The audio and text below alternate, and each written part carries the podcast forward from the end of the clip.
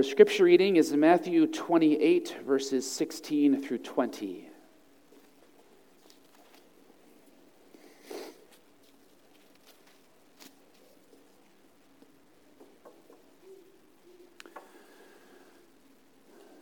These are the last words of the Gospel of Matthew after the account of the resurrection of Christ. This evening we begin a two part study of the doctrine of the Trinity and so we read this for the sake of the uh, baptismal words that Jesus gives. Matthew 28, verses 16 through 20. Now the eleven disciples went to Galilee, to the mountain to which Jesus had directed them. And when they saw him, they worshipped him, but some doubted. And Jesus came and said to them, All authority in heaven and on earth has been given to me. Go, therefore, and make disciples of all nations baptizing them in the name of the Father and of the Son and of the Holy Spirit, teaching them to observe all that I have commanded you. And behold, I am with you always to the end of the age. This is the word of the Lord. Thanks be to God. Let us pray. Our Father in heaven, we give you thanks for your word.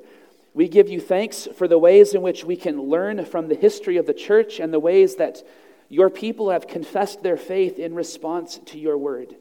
And so we thank you for this work that you have given us to do together of studying the ancient doctrines of the Christian faith. We pray that you would cause this to be for us an experience of responding to your word, of being rooted more deeply in what we confess in response to your word, and an experience of fellowship together with your church down through the ages. For all of this to be fruitful in our midst, it must be the work of your Holy Spirit among us. And so we seek that in prayer as we pray in Jesus' name. Amen. Our lesson from the Belgic Confession is Article 8. Though this article looks a little bit lengthy, it's very much a, simply a basic summary of the doctrine of the Trinity. Everything it says really is expressed in the first sentence. And much of the interesting, uh, well, okay, it's all interesting, but much of the more interesting things in the study of the Trinity that we're going to get are going to be next week when Brennan gets to do Article 9, emphasizing especially the Old Testament rootedness of this confession. And so I would encourage you to hear these words simply as a very basic summary of this doctrine. God has spoken to us in His Word. This is our confession of faith in response to God's Word. Article 8 of the confession. Let us say together In keeping with this truth and Word of God, we believe in one God who is one single essence, in whom there are three persons, really, truly, and eternally distinct according to their incommunicable properties, namely Father, Son, and Holy Spirit. The Father is the cause, origin, and source of all things, visible as well as invisible. The Son is the Word, the wisdom, and the image of the Father. The Holy Spirit is the eternal power and might proceeding from the Father and the Son. Nevertheless, this distinction does not divide God into three, since Scripture teaches us that the Father, the Son, and the Holy Spirit each has his own subsistence distinguished by characteristics, yet in such a way that these three persons are only one God. It is evident then that the Father is not the Son, and that the Son is not the Father and that likewise the Holy Spirit is neither the Father nor the Son. Nevertheless, these persons, thus distinct, are neither divided nor fused or mixed together. For the Father did not take on flesh, nor did the Spirit, but only the Son. The Father was never without his Son, nor without his Holy Spirit, since all these are equal from eternity in one and the same essence.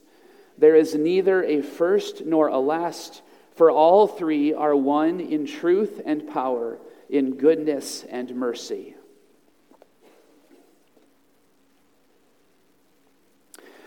Congregation of the Lord Jesus Christ, with our uh, introduction this evening, I want to begin by answering the question, as we often do, of why we are doing this work of gathering together a second time each Lord's Day to study these doctrines of the Christian faith. Number one, on your outline, we study the confessions as a rhythm or habit by which we are continuously rooted in the shared faith of the Church of Jesus Christ. This is something I want to emphasize for us this evening as we come to the doctrine of the Trinity. That this is meant to feel like something of a habit. You ought to have the feeling over the years of, oh, here we are again at the doctrine of the Trinity. We have two worship services. The morning service is our service, that we would call covenant renewal, our communion service. And in that service, our ordinary practice is to work through books of the Bible to work through diverse portions of Scripture, whether it be Old Testament narrative or the letters of Paul or the Gospels.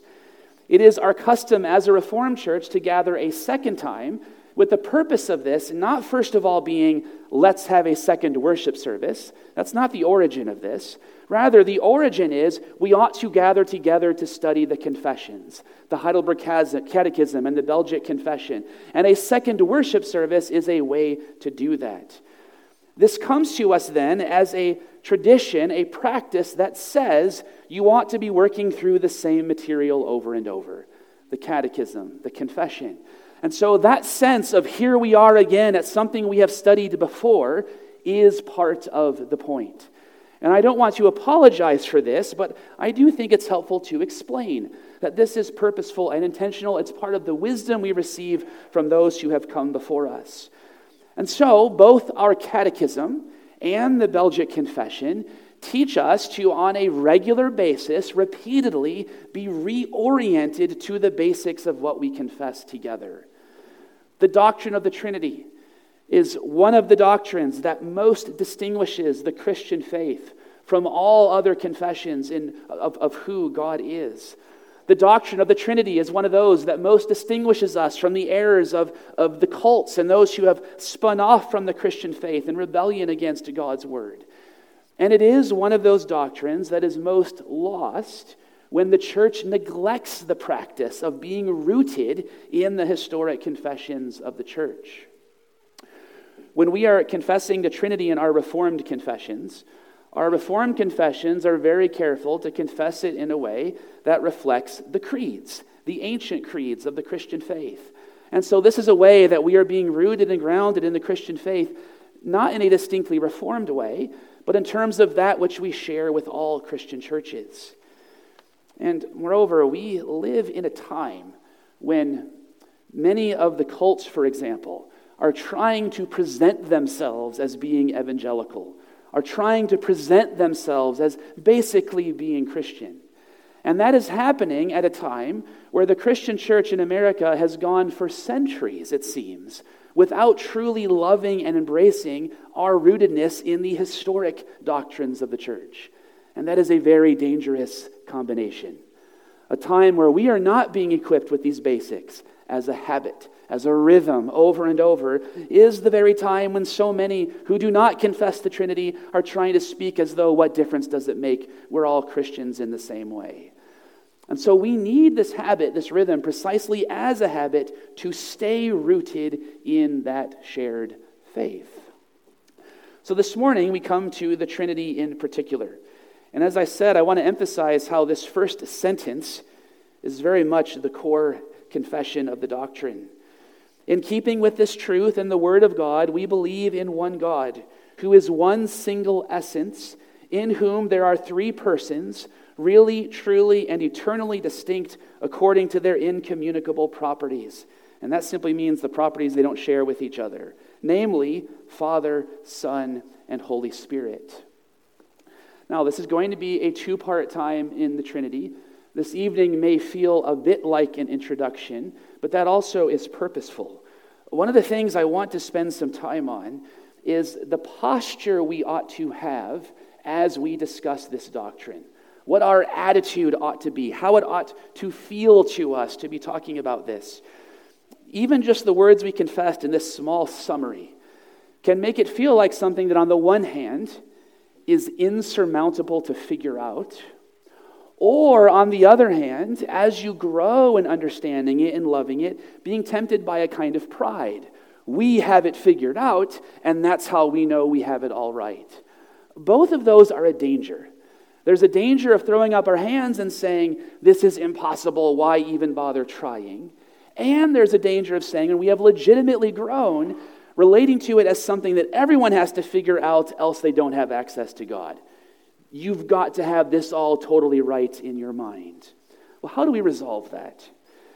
Number two, posture matters. And here we have a typo that I don't even know how to begin to explain. I suppose it could have been worse.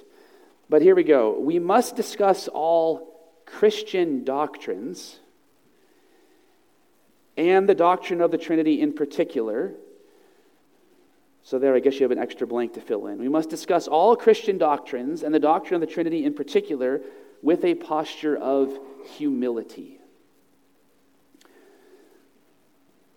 A posture of humility. And I want to give you three ways to think about this, this being the case. In number three, I'm going to give you a summary of the doctrine. Number four is just a brief conclusion. That's, we're not going to have a lot of time there.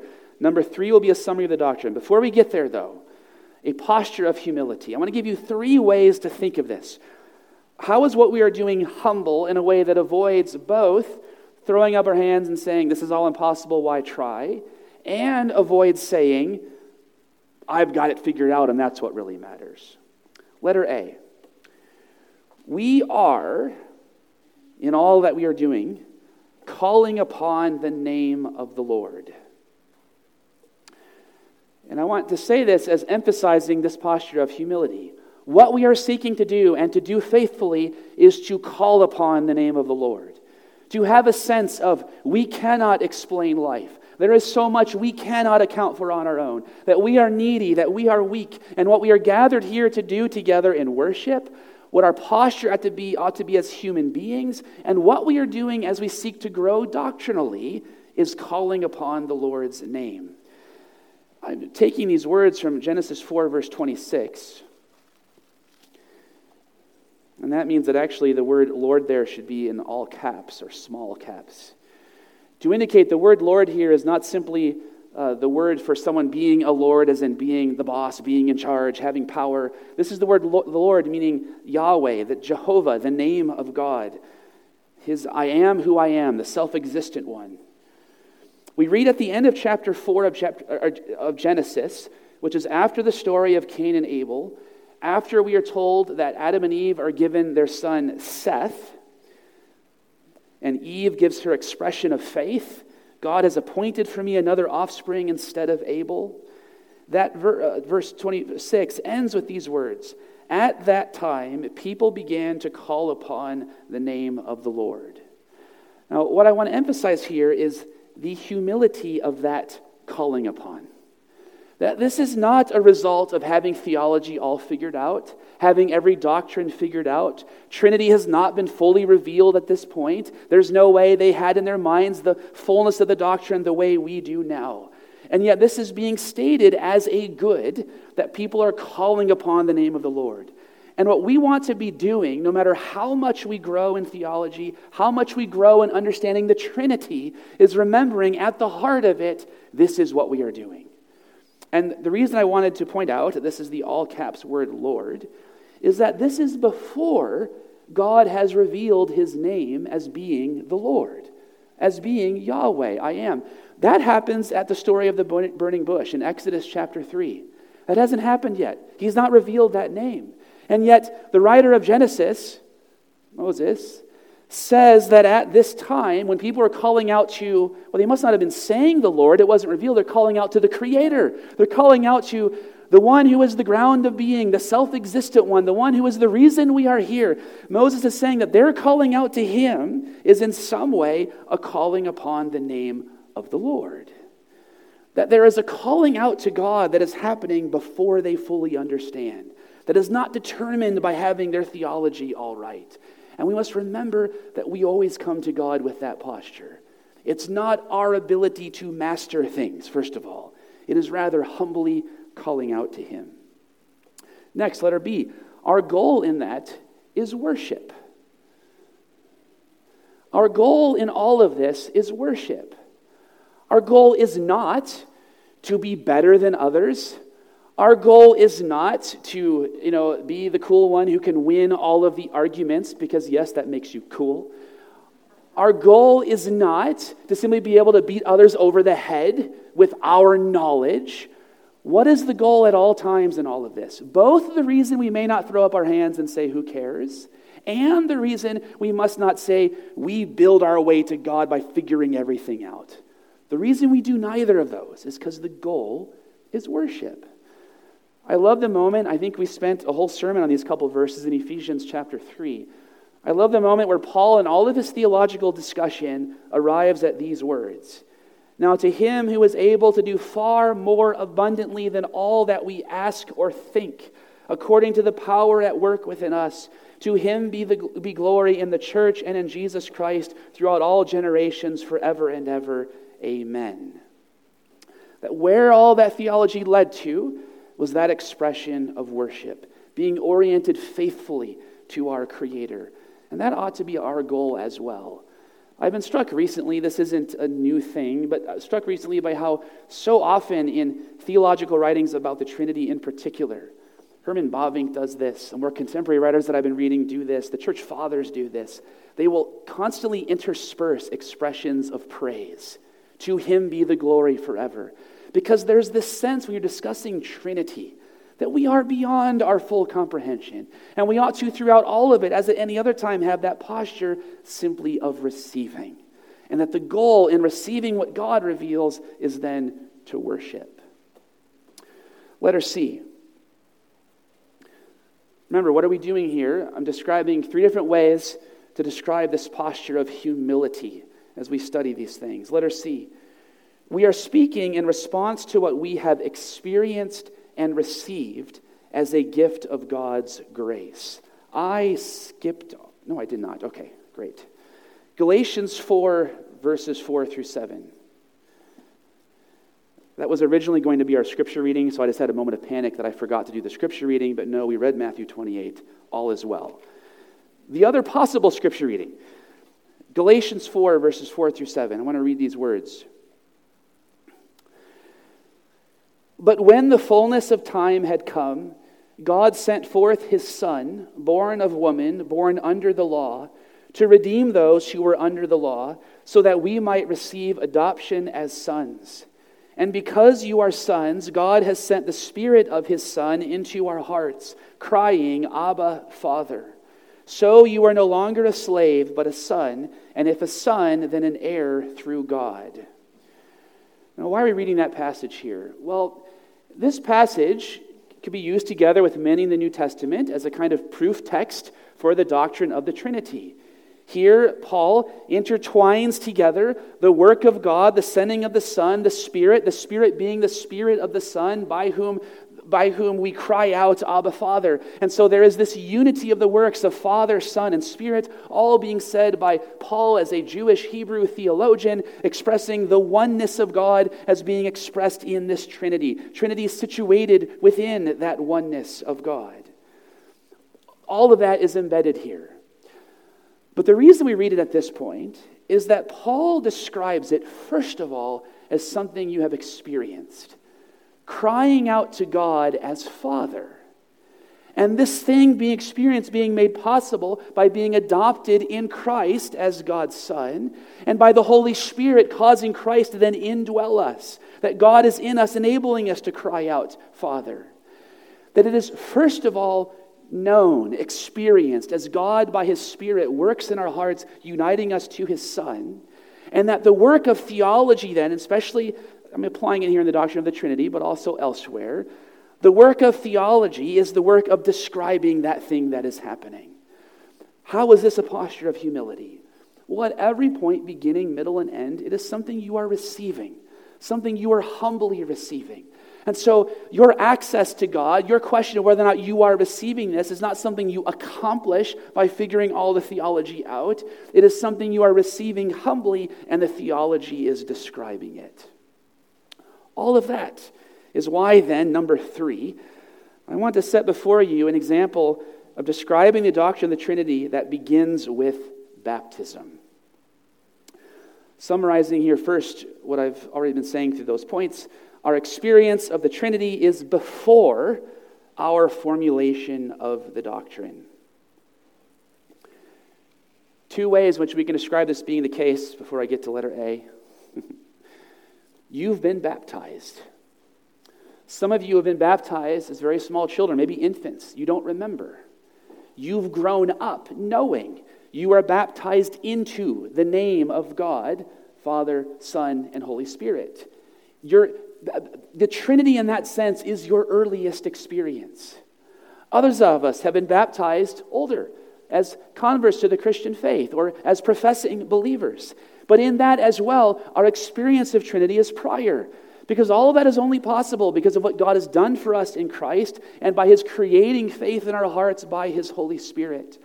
And so baptism stands as the testimony to each of us, whether we were baptized as adults or as children, though those who were baptized as children illustrate most clearly what it is for all of us. What we have all experienced is the Trinity being who God is for us, and our formulation, our description of it coming after, coming later. Now, for this, I am following the approach of Scott Swain in his wonderful little book on the Trinity called The Trinity An Introduction. Now, of course, everything I do in sermons is heavily dependent upon others that I am reading. That's the nature of what ministers do. But in this case, this very structure is coming from him. And so I want to make sure uh, to give that credit and also uh, to recommend that book if you want to go deeper. I am giving merely an introductory outline here. Remember the words of baptism from Matthew 28, verse 19. Go, therefore, and make disciples of all nations, baptizing them in the name of the Father and of the Son and of the Holy Spirit. Now, we're gonna, I'm going to go into this for a few moments here doctrinally, but what's the point? This is, first of all, something we've received and experienced that we are now describing scripturally. The words, in the name. The word name is singular. And so, this echoes the language of the Old Testament that the scriptures always speak of the Trinity in a way that situates it within the affirmation, especially in the Old Testament, though just as clearly in the New, of the one God of Israel. The word name in the baptismal formula is singular almost certainly echoing the language of the Old Testament of the name of God, being Yahweh, I am, the self existent one. That God is one in number, that there is only one who is God, who is the self existent being, that He is one by way of what we call simplicity, that He is all of His attributes. They are not parts of Him, but all that is in God is God, that all that He is, He is in His totality, that He is the overflowing fount of being, He is the fullness of being. Well, that oneness of God is expressed in this formula that will then go on to speak of Father, Son, and Spirit. The Trinity is always situated within that confession that God is one. And remember, the oneness of God does not mean everything, nothing that the pagans worship really exists. The pagan gods could quite possibly exist demonically, but the point is that they are not God in the way that God is God. They are not, they, they are creatures who have rebelled against God. God is the creator. That is the oneness of God. Letter B, the formula goes on. The name of. Now, the word name, word name is singular, but the name of then speaks of Father, Son, and Spirit. Going on for filling in the blank there, the scriptures identify the Father, the Son, and the Holy Spirit with the one God of Israel.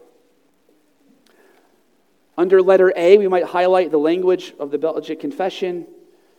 We believe in one God. Here we emphasize who is one single essence. The Father, Son, and Holy Spirit are identified with that one God. They are all three the one name the name of Israel's God. Being identified with that one God does not mean that they are instantiations of godness. So, what do we mean? Well, we could say there is one humanity and three persons, right? Uh, pick any three of you, all right? So, there's one humanity, three persons Joby, Hannah, and Brennan. That's not what we're saying. We're saying one God, three persons.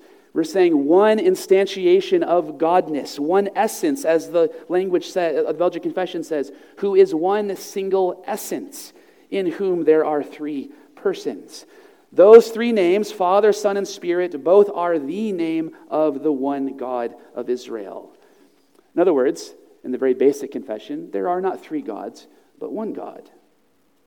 Letter C. The name of the Father and of the Son and of the Holy Spirit. We can summarize in this way The scriptures distinguish the persons by way of their relations to each other. They are distinguished by their relations to one another, Father and Son. Father, Son, as the ones from whom the Spirit proceeds. That is what the confession calls their incommunicable properties. But it is the one God of Israel.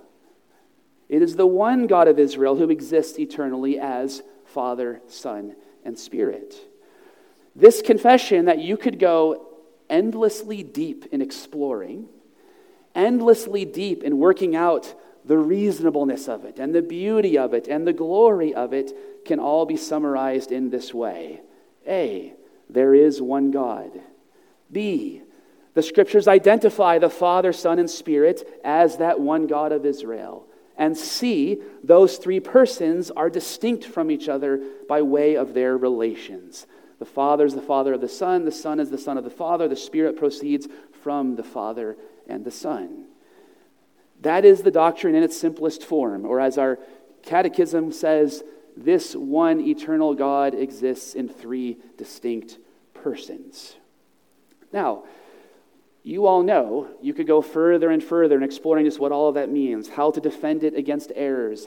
We're not talking about tritheism, three gods, but at the same time, neither are these merely revealing modes of God. They're rather how God exists eternally. And we can go further and further in that. But all of this is the confession of how that one God present with us by his Son, indwelling us by his Spirit, has drawn us to himself.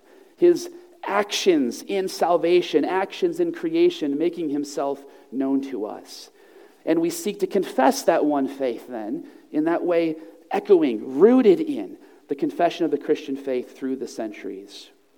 Number, or in other words, number four, the detailed doctrinal formulations of the doctrine of the Trinity are intended to express and defend this shared Christian faith because these things all matter. The existence of the one God, the creator of heaven and earth and everything in them, the divinity of Christ as Emmanuel, God with us, and finally, the presence of God with us in the Holy Spirit. All of those truths being what all of our formulations of the doctrine of the Trinity are intended to protect. In the name of the Father, and of the Son, and of the Holy Spirit, amen. Let us pray. Our Father in heaven, we seek with humility to receive what you have revealed to us in your word. We praise you for your eternal glory as one God in three persons Father, Son, and Holy Spirit. We praise you as our Creator. We praise you for the work of redemption you have done for us in Christ. We praise you for your presence with us by your Spirit. And we ask you to help us to remain rooted in these things for your glory. For we pray in Jesus' name, amen.